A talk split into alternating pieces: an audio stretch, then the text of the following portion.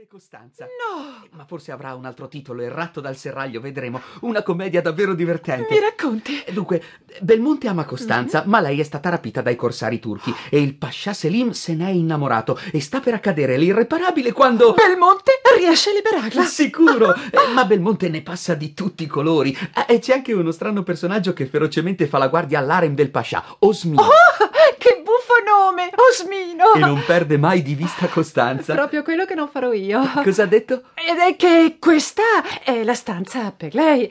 Spaziosa, con il pianoforte e tutto quanto serve a un giovane maestro che sta scrivendo un'opera. Bene, allora io mi sistemo qui e gliene sono grato. Io vado. Nel caso servisse qualcosa, mando su Costanze.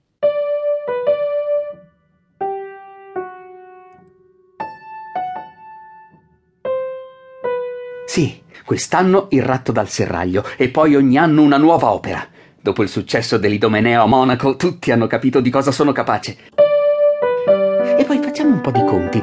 Giuseppe Bonno, il maestro di cappella dell'imperatore, è molto vecchio, o muore o si ritira e il suo posto lo prende Salieri, e deve essere un italiano, così vuole l'imperatore. Allora il posto di Salieri resta libero, compositore di corte. Perché non darlo a me? Sono 800 fiorini per un incarico di poca fatica. Eh, mio padre potrebbe essere contento, ma che non mi chieda di tornare indietro sui miei passi. Basta con quel tanghero dell'arcivescovo.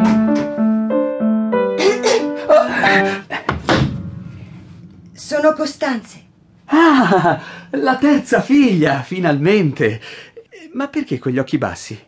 Mia madre mi dice di chiedere se il nostro ospite ha qualche necessità. È il nostro ospite, io, Amadè. Oh, via, cara, buona Costanze, sono io, pronto ad offrire a te tutto quello che vuoi. Davvero? Ma certo.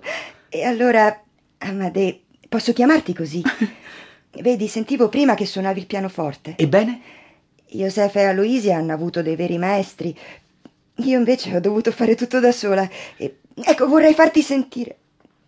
Insomma, puoi darmi qualche lezione? Oh, Costanze. Ma sicuro, io non ho molto tempo. Sai, l'opera che devo scrivere è... Ma la risposta è sì, senza dubbio. Pianoforte e canto? Pianoforte e canto, tutto secondo le regole, ma a una condizione. Oh. Facile. Che tu mi faccia vedere di che colore sono i tuoi occhi. Ecco, neri. E ora che finalmente mi stai guardando, dimmi di te. Io tengo in ordine la casa e ci sono mille faccende. Lava, stira, mi cucio i vestiti da sola con le mie mani e... Oh, manine indaffarate. E resta poco tempo per suonare, non è così? Ma che vedo? Manca un bottone alla tua bella marsina rossa. E, e che vuoi? Sono solo e, e, e. Ora che ci penso, devo andare dal conte Rosenberg. Il sovrintendente dei teatri imperiali? Ma allora bisogna mettere tutto in ordine: la marsina, le scarpe, la parrucca. Ma io non porto la parrucca. Allora il codino! Ma presto, presto!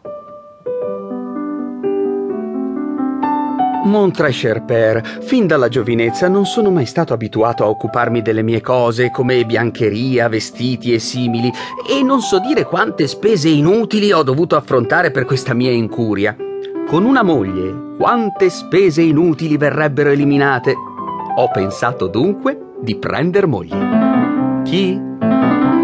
Non sarà forse una delle Weber? Sì, proprio una delle Weber. La maggiore Josefa? No, è pigra, rozza, falsa, una furba di tre cotte.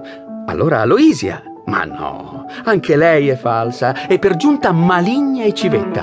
Allora la più giovane, Sofia? Ma neanche per sogno, è troppo giovane. Forse la terza?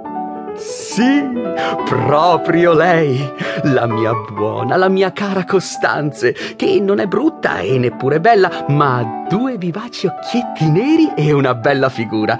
E forse non ha tanto spirito, ma ha molto buon senso e se non ha alcuna pretesa di eleganza, è però capace di essere carina con i poveri abiti che si fa con le sue stesse mani. Dove potrei trovare una moglie migliore? Che succede? Chi è là? Ah, sei tu, Nanner. Cosa ti è capitato? La commedia! Sapesse papà che divertimento. Ora però ho un mal di testa.